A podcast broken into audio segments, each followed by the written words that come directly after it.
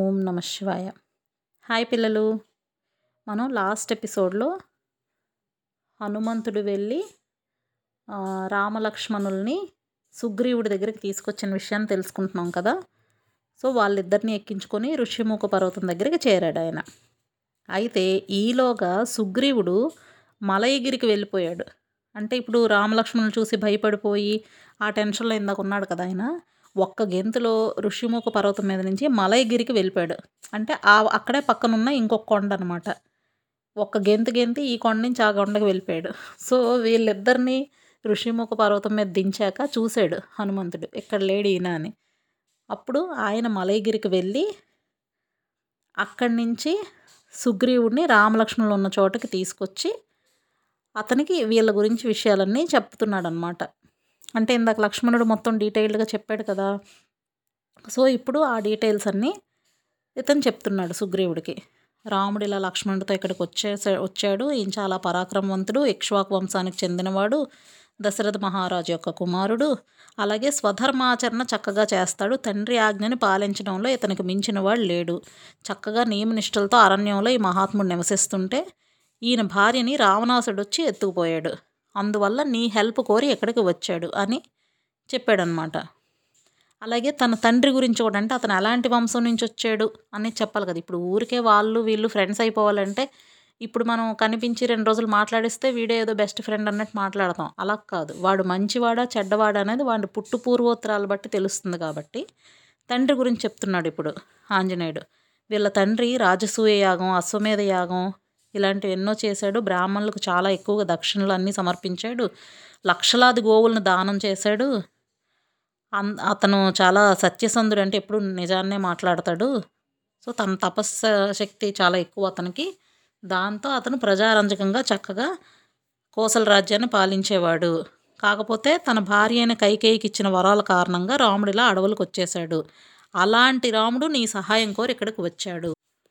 అయితే సో ఇదిగో ఈ రామలక్ష్మణులు ఇద్దరు ఇప్పుడు నీతో మైత్రిని కోరుకొని ఇక్కడికి వచ్చారు, వాళ్ళు మనకు ఎంతో పూజ్యులు కాబట్టి వాళ్ళకి ఎదురెళ్ళి నువ్వు అతిథి మర్యాదలన్నీ చెయ్యు అని హనుమంతుడు సుగ్రీవుడికి చెప్పాడనమాట.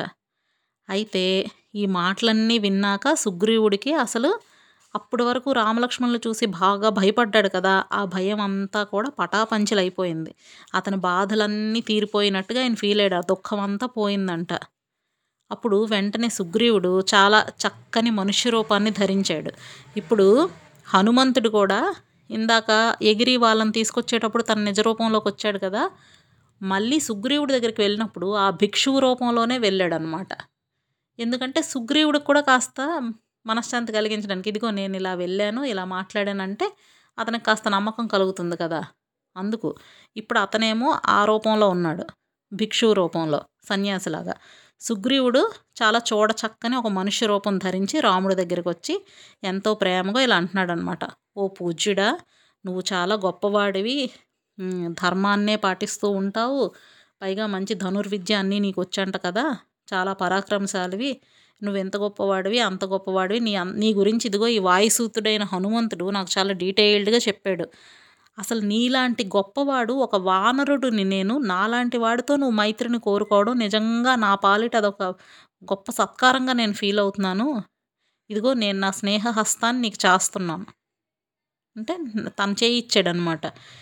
మీరు మనస్ఫూర్తిగా నాతో గనక ఫ్రెండ్షిప్ను కోరుకుంటే మీ చేతిని నా చేతితో కలపండి, దీనివల్ల మన మైత్రి బంధం విడదీయరానిదిగా మారుతుంది అని చెప్పాడు సుగ్రీవుడు.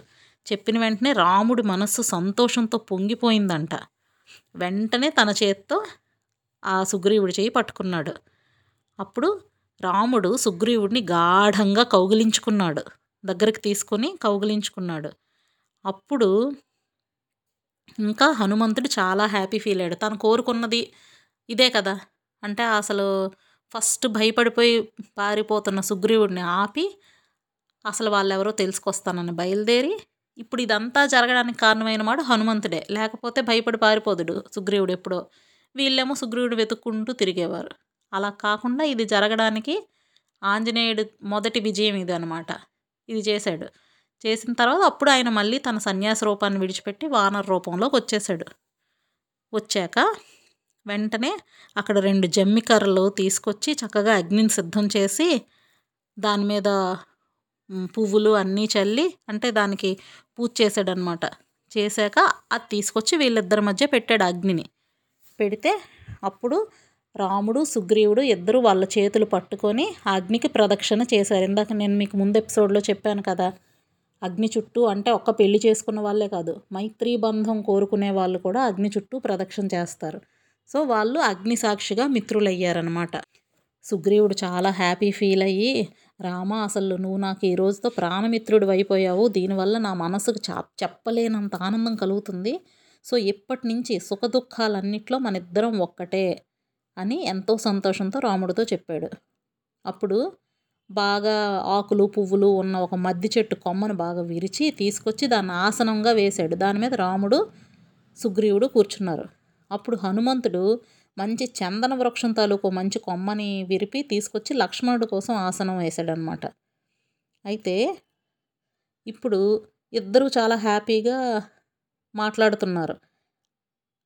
దాంతోపాటు అసలు సుగ్రీవుడికి ఇంకా వాలి వల్ల నాకు భయం లేదులే అన్నట్టుగా తన మొహంలోని తన కళ్ళల్లోని క్లియర్గా కనిపిస్తుందంట.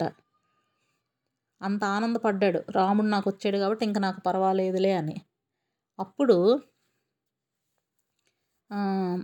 పర్వాలేదులే అనుకుంటున్నాడు కానీ అన్నయ్య అంటే భయం మాత్రం ఇంకా పూర్తిగా పోలేదు.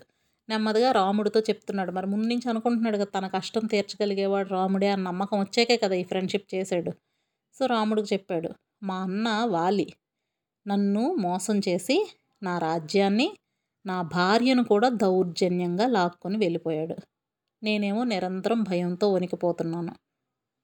ఈ ప్లేస్లో అయితే వాలి రాడు కాబట్టి ఇది సేఫ్ అని అనుకొని నేను ఇక్కడ ఉంటున్నాను. మా అన్న నాతో కావాలని గొడవపడి నన్ను అక్కడి నుంచి పంపించాడు. అలా నేను ఎంతో భయపడిపోయి విపరీతంగా మెంటల్ టెన్షన్ కలిగి ఇదిగో ఈ అడవిలో నేను బ్రతుకుతున్నాను. కాబట్టి నువ్వు నాకు ఎలాగైనా అభయాన్ని ఇచ్చి నాలో ఉన్న భయాన్ని పోగొట్టవా ప్లీజ్ అని అడిగాడు. ఇప్పుడు ఒక విధంగా రాముడికి వచ్చిన కష్టం సుగ్రీవుడికి వచ్చిన కష్టం ఒకటే, వాళ్ళ భార్యల్ని బలవంతంగా వేరే వాళ్ళు ఎత్తుకొని పోయారు. సుగ్రీవుడికైతే తన సొంత అన్నే అలా చేశాడు, రాముడికైతే ఒక రాక్షసుడు వచ్చి చేశాడు. కానీ జరిగింది ఒకటే కదా. సో రాముడు అన్నాడు, సుగ్రీవ నువ్వేమీ టెన్షన్ పడకు, అసలు ఆపదల్లో ఆదుకునేవాడే కదా ఒక మిత్రుడంటే, కాబట్టి నీ భార్యను అపహరించిన వాళ్ళని నేను తప్పకుండా తుదముట్టించేస్తాను. నేను ఎలా అయినా తన్ని చంపి నీ రాజ్యాన్ని నీకు మళ్ళీ ఇస్తాను, కాబట్టి నువ్వు ఇంకేమీ టెన్షన్ పడకు అని చెప్పాడు. అప్పుడు సుగ్రీవుడికి చాలా ఆనందం కలిగిందనమాట. ఏదో రామా నీ దయ వల్ల నా భార్యని రాజ్యాన్ని తిరిగి పొందబోతున్నాను నేను, కాబట్టి ఎలా అయినా ఒక మంచి ఐడియా ఆలోచించి మా అన్నయ్యని ఈరోజే నువ్వు చంపేయాలి అని అడిగాడు. ఓకే, ఇలా వీళ్ళిద్దరూ మాట్లాడుకుంటూ ఉండగా అంట ఒకేసారి సీతాదేవికి ఎడమ కన్ను అదిరింది, అలాగే వాలికి ఎడమ కన్ను అదిరింది, రావణుడికి కూడా మొత్తం తనకున్న 10 తలకాయల తాలూకా ఎడమ కళ్ళు అదిరాయంట ఒకేసారి. అంటే ఇక్కడ మీరు ఆలోచించండి, శకున శాస్త్రం ప్రకారం ఆడవాళ్ళకి ఎడమ కన్ను అదిరితే మంచిది కదా. సో సీతాదేవికి రామ సుగ్రీవులిద్దరూ మాట్లాడుకోవడం వల్ల మంచి జరుగుతుంది కాబట్టి ఆవిడికి ఎడమ కన్ను అదిరింది. వాలిని హతమారుస్తానని మాట ఇచ్చాడు కదా, కాబట్టి వాలికి ఎడమ కన్ను అదిరింది. మగవాడికి ఎడమ కన్ను అదిరితే అది బ్యాడ్. అలాగే రావణాసురుడికి ఏకంగా 10 తలకాయలు కాబట్టి 10 ఎడమ కళ్ళు అదిరాయంట. సో ఇక ముందు సీతాదేవికి మంచి జరగబోతుంది, వాలికి రావణాసురుడికి చెడు జరగబోతుంది అనడానికి ఇదొక సంకేతం. ఇప్పుడు సుగ్రీవుడు అంటున్నాడు, రామ ఆంజనేయుడు నాకు చాలా ప్రియమైన మంత్రి, నాకెప్పుడు అన్ని విషయాల్లో బాగా చేదోడు వాదోడుగా ఉంటాడు. అతను నీ స్టోరీ అంతా నాకు చెప్పాడు. జనక మహారాజు కూతురైన నీ భార్య సీతాదేవిని నువ్వు లక్ష్మణుడు లేని టైం చూసి ఎవరో ఎత్తుకుపోయారు, రావణాసురుడు ఒంటరిగా ఉన్న ఆవిడని తీసుకొని వెళ్ళిపోయాడు. అయితే ఆ టైంలో ఆవిడ ఏడుస్తుంటే జటాయువు అనే గద్ద అతన్ని ఎదుర్కొన్నాడు. అప్పుడు రాక్షసుడు ఆ గద్దను చంపేశాడు. ఇవన్నీ నాకు ఆంజనేయుడు చెప్పాడు. అయితే భార్య దూరంగా వెళ్ళిపోవడం వల్ల కలిగిన దుఃఖం ఎలా ఉంటుందో నాకు బాగా తెలుసు, ఎందుకంటే నేను అదే అనుభవిస్తున్నాను. ఆ దుఃఖంలోంచి నువ్వు కూడా తొందరలోనే బయటపడతావు. నువ్వు వాలిని చంపి నాకు హెల్ప్ చేస్తున్నావు, అలాగే నేను కూడా నీ భార్యని అతను ఎక్కడ దాచిపెట్టినా సరే నేను మొత్తం వెతికి ఎలాగైనా సరే నీ భార్యను తీసుకుని వచ్చి నీకు అప్పగిస్తాను అని మాటిచ్చాడు. దీంతోపాటు ఇంకో మాట కూడా చెప్పాడు. ఒకరోజు ఒక భయంకరమైన ఒక రాక్షసుడు ఒక ఆవిడ్ని తీసుకొని ఆకాశంలో వెళ్ళిపోతుండగా నేను చూశాను. నా ఊహ ప్రకారం ఆవిడే సీతాదేవి అని నేను అనుకుంటున్నాను. ఎందుకంటే ఆవిడ బాగా గొంతు అప్పటికే బాగా జేరబోయిందనమాట, అంటే బొంగురు పోయింది అంటాం కదా గొంతు, అలా అయిపోయి ఆవిడ రామ రామ లక్ష్మణ లక్ష్మణ అని పెద్దగా ఏడుస్తూ రావణాసురుడి తొడ మీద ఉందంట ఆవిడ. ఆయన అలా కూర్చోబెట్టుకున్నాడు ఆవిడని, సీతాదేవిని. విలవిల్లాడుతూ మెలికలు తిరిగిపోతుంది. అయితే ఆవిడ్ని ఆకాశంలో తీసుకెళ్తుండగా మేము చూసాం. ఓకే, కాబట్టి అతనే ఆ రావణాసురుడు, ఆవిడే సీత అని నాకు ఎందుకో చాలా స్ట్రాంగ్గా అనిపిస్తుంది. నేను ఎలాగైనా సరే సీతను తీసుకొచ్చి అప్పగిస్తాను. ఇంకో విషయం ఏంటంటే, నేను నా నలుగురు మంత్రులు కూర్చొని ఇక్కడ కొండ మీద ఉన్నాం. ఆవిడ నన్ను చూసి తన ఉత్తరీయాన్ని తీసి అందులో నగలను కట్టి ఇదిగో ఇక్కడికి విడిచిపెట్టింది. నేను ఆ ఉత్తరీయాన్ని అందులో ఉన్న ఆభరణాలని, అంటే మొత్తం ఈ నగల మూట అంతటినీ తీసుకొని చాలా జాగ్రత్తగా దాచాను. వాటిని ఇప్పుడు ఇక్కడికి తీసుకొస్తాను, నువ్వు ఏమైనా ఐడెంటిఫై చేయగలవేమో చూడు. ఒకవేళ అవి ఆవిడవే వస్తువులు అనుకో, ఇప్పుడు నువ్వు అన్న సీతాదేవి ఆవిడే అయ్యి ఉండాలి అని అన్నాడు. మీకు గుర్తుందా, సీతాదేవి ఆకాశంలో వెళ్తూ వీళ్ళని కిందని చూసి మూట విడిచిపెట్టింది. ఇది కూడా చూడండి కరెక్ట్గా. ఎప్పుడైతే మనకి కబందుడు ఏం చెప్పాడు, నువ్వు సుగ్రీవుడి దగ్గరికి వెళ్తేనే నీకు పని జరుగుతుందని చెప్పాడు, సరిగ్గా అదే టైంకి సీతాదేవికి కూడా వాళ్ళ దగ్గరే అది విడిచిపెట్టాలని ఎలా అనిపించింది? అదే దైవ సంకల్పం అంటే. సో ఈ మాటలు విన్న వెంటనే రాముడు, మిత్రమా ఇంకా ఆలస్యం చేయకు, వెంటనే వాటిని తీసుకుని రావా అన్నాడు. ఎందుకంటే సీత గురించిన ఏ చిన్న క్లూ దొరికినా తను వదలడానికి సిద్ధంగా లేడు. అప్పుడు సుగ్రీవుడు ఒక కొండ గుహలోకి ప్రవేశించి ఆ మూటను తీసుకొని వచ్చి ఇదిగో వీటిని చూడు ఒకసారి అని ఇచ్చాడు. తీసుకున్న వెంటనే ఆయనకి ఇంకా ఆ బట్టని ఆయన గుర్తుపట్టగలడు. ఆవిడ చీరలో మొక్కే కదా వేసింది ఆవిడ. చూస్తూనే ఆయన కళ్ళ నుంచి అలా పాపం నీళ్ళు వచ్చేసి ఆయనకేమీ కనిపించట్లేదు, మొత్తం మసకబారిపోయిందనమాట. పూర్తిగా ఇంకా ధైర్యాన్ని విడిచిపెట్టేశాడు. ఇప్పుడు ఆలోచించండి, ఆ స్టేజ్లో ఒక మనిషి ఎవరైనా, మీరు విష్ణుమూర్తి అన్నట్టు ఆలోచించకండి, రాముడు ఒక మనిషిగా. మన ఇంట్లోంచి ఎవరైనా ఒక మనిషి మిస్ అయితే సడన్గా వాళ్ళ తాలూకా ఒక బ్యాంగిలో, ఒక డ్రెస్ తాలూకా చున్నీయో ఇంకోటో దొరికితే ఎంత ప్రాణం విలవిల్లాడుతుంది కదా. సేమ్ రాముడు కూడా అదే క్షోభను అనుభవించాడు. తనకు అసలు ఎదురుగా ఏముందో కనిపించలేదు, ధైర్యం పూర్తిగా పోయింది. అది చూసి విపరీతంగా ఏడవడం మొదలుపెట్టాడు. వెంటనే అవన్నీ తన హృదయానికి ఇలా హత్తుకొని ఇలా పాపం ఏడుస్తున్నాడు. అయితే ఈలోగా పక్కన లక్ష్మణుడు ఉన్నాడు కదా, తన్ని చూసి కూడా ఏడుస్తున్నాడు. లక్ష్మణ, ఇదిగో చూడు, భూమి మీద విడిచిపెట్టిన ఆభరణాలు సీతాదేవి విడిచిపెట్టింది, ఇదిగో ఇవేమో ఇక్కడికి వచ్చి గడ్డి మీద పడడం వల్ల చెక్కు చెదరకుండా అలాగే ఉన్నాయి. మీద నుంచి మామూలుగా కింద పడితే పాడైపోతాయి కదా వస్తువులు, విరిగిపోవాలి, కానీ పచ్చిక బయళ్ళ మీద పడడం వల్ల అవి అలాగే ఏమీ పాడవకుండా ఉన్నాయి, చూడి ఆభరణాలని అని చూపించాడు.